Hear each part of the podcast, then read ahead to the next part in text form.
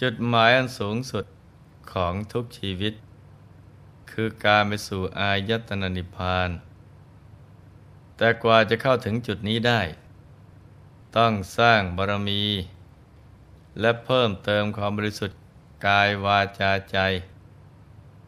ให้กับตนเองมากขึ้นไปเรื่อยๆ จนถึงจุดที่เราบริสุทธิ์ที่สุด สามารถ หลุดพ้นจากกิเลสอาสวะ ถ้าบริสุทธิ์ในระดับต้น ก็เสวยสุขในสวรรค์ บริสุทธิ์ในระดับกลาง ก็ได้เสวยสุขในพรหมโลก เป็นเวลายาวนานเป็นกับหรือเป็นมหากับ ซึ่งในพรหมโลกยังมีกิเลสที่ละเอียด มีสังโยชน์ที่สามารถ ซึมซาบเข้าไปอยู่ในใจได้ แต่ถ้าบริสุทธิ์ที่สุด จะหลุดพ้นจากกิเลสอาสวะทั้งมวล ชีวิตหลังความตายก็ดับขัน คือละทิ้งขันห้า ทั้งที่เป็นของหยาบและละเอียด หรือที่เรียกว่าเป็นของมนุษย์และของทิพย์ไปสู่อายตนะนิพพาน หยุดการเวียนว่ายตายเกิด สวยเอกันตะบรมสุขคือสุขล้วนๆ ไม่มีทุกข์เจือปนกันอีกต่อไปนะจ๊ะ มีวาระพระบาลี ที่ปรากฏในอังคุตรนิกาย สัตกนิบาตว่า ดูก่อนภิกษุทั้งหลาย ชื่อว่าเป็นสมณะ เพราะสงบจากธรรมเจ็ดประการ ทำเจ็ดประการเป็นชนไหน คือ สักกายทิฏฐิ วิจิกิจฉาศิลพัตปรามาตราคะโทสะโมหะ มานะ สมณะในความหมายเบื้องต้นคือผู้สงบกายวาจาและใจ ความหมายในระดับลึก คือผู้ที่มีความบริสุทธิ์ หลุดพ้นจากกิเลสอาสวะ มีใจมุ่งตรงต่อหนทางปณิพานอย่างเดียว เริ่มตั้งแต่โคตรภูบุคคล พระโสดาบัน พระสกทาคามี พระอนาคามี และพระอรหันต์ส่วนผู้เป็นสุดยอดของสมณะ คือพระสัมมาสัมพุทธเจ้า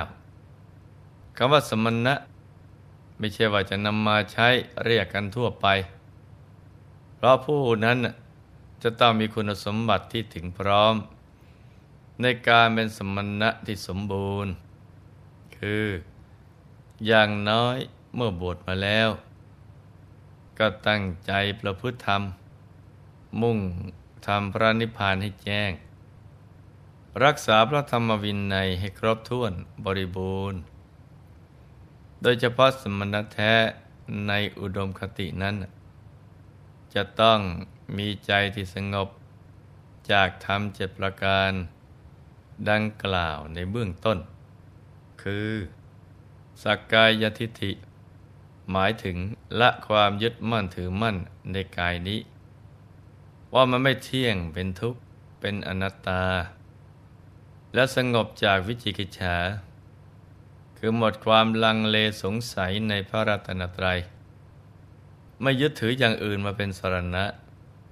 มีพระรัตนตรัยเป็นที่พึ่งที่ระลึก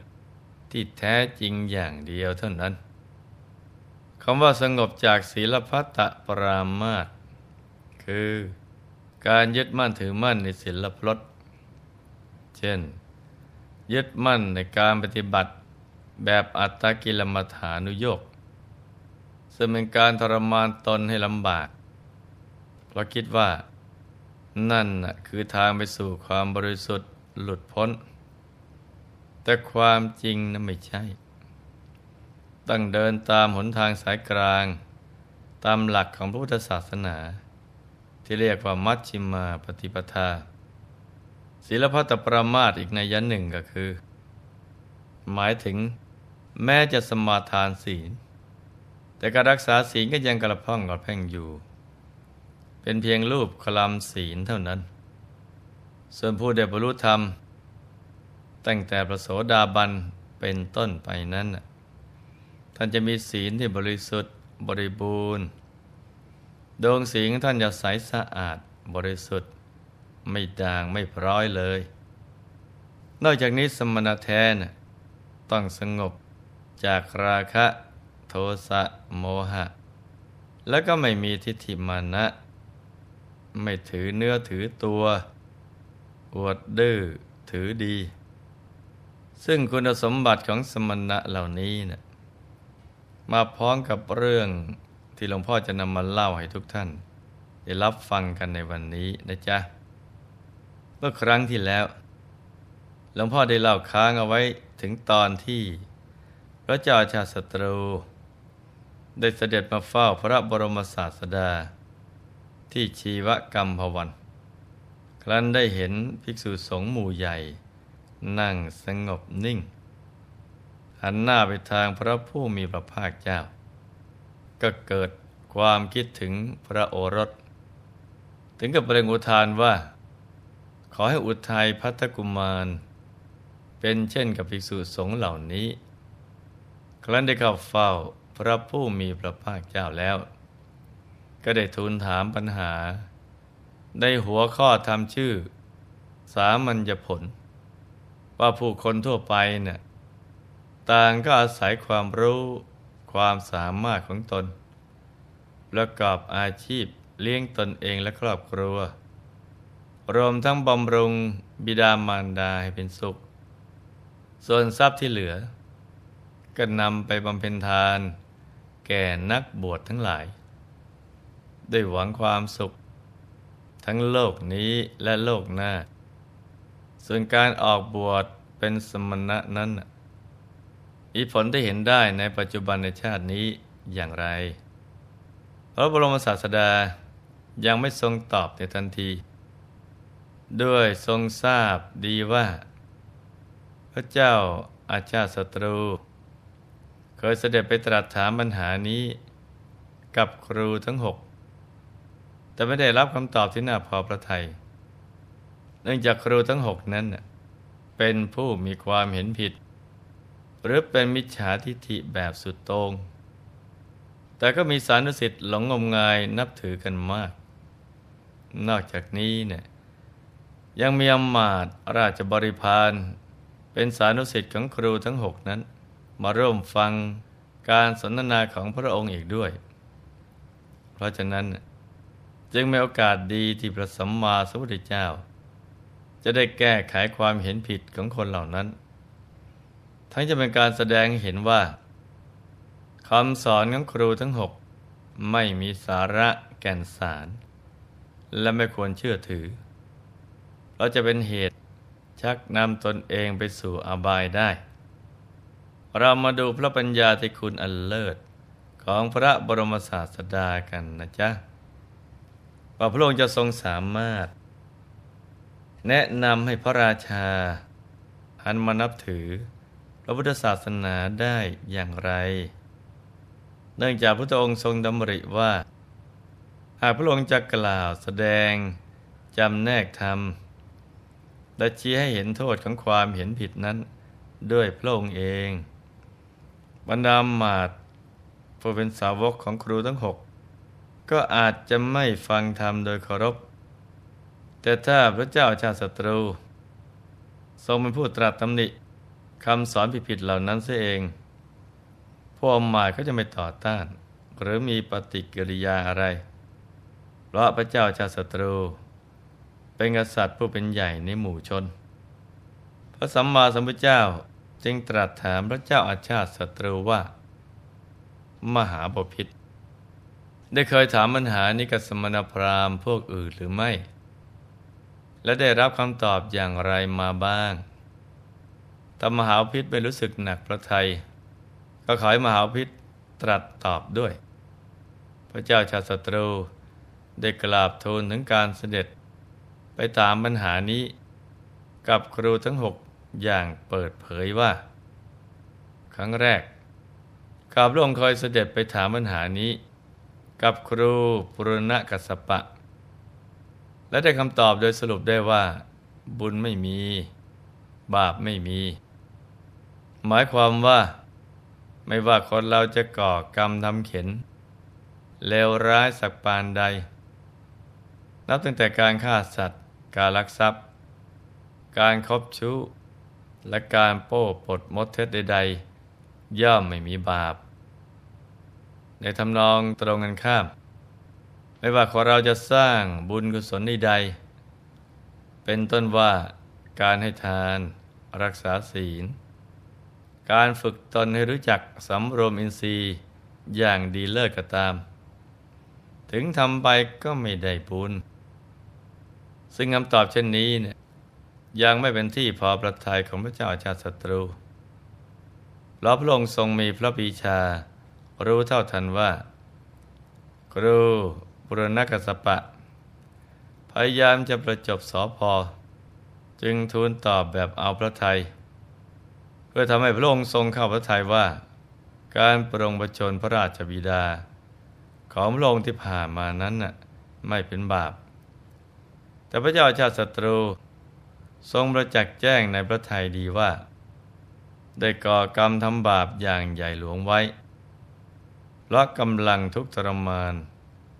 จะไม่สามารถจะบรรทมหลับได้เลย ทั้งนั้นที่ไม่ทรงพอพระทัยคำตอบนั้น แต่ด้วยความเป็นกษัตริย์ ต้องมีหน้าที่ให้การปกป้องคุ้มครองโดยธรรม ต่อนักบวชในราชอาณาจักร ไม่ทรงปรารถนาจะรกรานนักบวชจึงทรงข่มความรู้สึกเอาไว้ ไม่แสดงความไม่พอพระทัยหรือคัดค้านพอถึงเวลาก็เสด็จลาจากไปคำสอนท่านปุรณกัสปะนี้เนะี่ยนับว่าเป็นอันตรายต่อผู้นำไปปฏิบัติมาก เป็นลัทธิอักริยทิฏฐิ คือทำก็ไม่เป็นอันทำ เช่น คนทำบุญก็ไม่ชื่อว่าทำบุญ คนทำบาปก็ไม่ชื่อว่าทำบาป โดยสรุปคือ บุญบาปไม่มี ความดีความชั่วน่ะไม่มี เป็นลัทธิที่ปฏิเสธกฎเกณฑ์ของศีลธรรมอย่างสิ้นเชิงสวลัทธิที่เหลืออีกห้าลัทธิจะมีทัศนะของตัวเองอย่างไรบ้าง และมีที่พลต่อแนวความคิด ของคนในยุคสมัยนี้อย่างไรนั้น ก็ให้มาติดตามรับฟังกันต่อไป ในวันพรุ่งนี้นะจ๊ะ จากเรื่องนี้ทำให้ได้ข้อคิดว่า สังคมในปัจจุบัน มีคนที่คิดเหมือนลัทธินี้อยู่มาก เมื่อไม่เชื่อเรื่องบุญเรื่องบาป คนส่วนใหญ่จึงประพฤติผิดศีลธรรมกันอย่างขาดความละอาย มื่อทำกันมากเข้า จึงทำให้เรื่องผิดกลายเป็นเรื่องถูก เวลาทำผิดไม่มีใครรู้ และไม่มีใครจับได้ ก็ได้ใจว่า ความผิดความชั่วนั้นไม่มีผลอะไร ส่วนความดีก็ทำแบบมีผลประโยชน์แอบแฝง เพราะคิดว่าจะมีผลก็ต่อเมื่อ มีคนรู้คนเห็น หรือมีผู้ปูนบำเหน็จรางวัลให้ ได้เป็นความเข้าใจผิดนะจ๊ะเพราะการกระทำไม่ว่าจะดีหรือชั่ว ล้วนมีผลทั้งสิ้น เราเป็นพุทธศาสนิกชน ต้องเชื่อเรื่องกรรม และผลของกรรม ดีสุดก็คือเราอย่าประมาทให้ละชั่วทำดีทำใจให้ผ่องใส ปฏิบัติทำให้เข้าถึงพระรัตนตรัยกันดีกว่านะจ๊ะสำหรับวันนี้ หลวงพ่อขอมหนวยพร ให้ทุกท่าน มีแต่ความสุขความเจริญ ให้ประสบความสำเร็จในชีวิต ในธุรกิจการงานและสิ่งที่พึงปรารถนา ให้มีมหาสมบัติจักรพรรดิตักไม่พร่องบังเกิดขึ้น เอาไว้ใช้สร้างบารมีอย่างไม่รู้หมดสิ้น ให้มีสุขภาพปรานามัย สมบูรณ์ แข็งแรง มีอายุขายยืนยาว ได้สร้างบารมีกันไปนานๆ ให้ครอบครัวอยู่เย็นเป็นสุข เป็นครอบครัวแก้ว ครอบครัวธรรมกาย ครอบครัวตัวอย่างของโลก ให้มีดวงปัญญาสว่างสวัย ได้เข้าถึงพระธรรมกายโดยง่าย ได้เร็วพลัน จงทุกท่านเทินธรรมกายเจ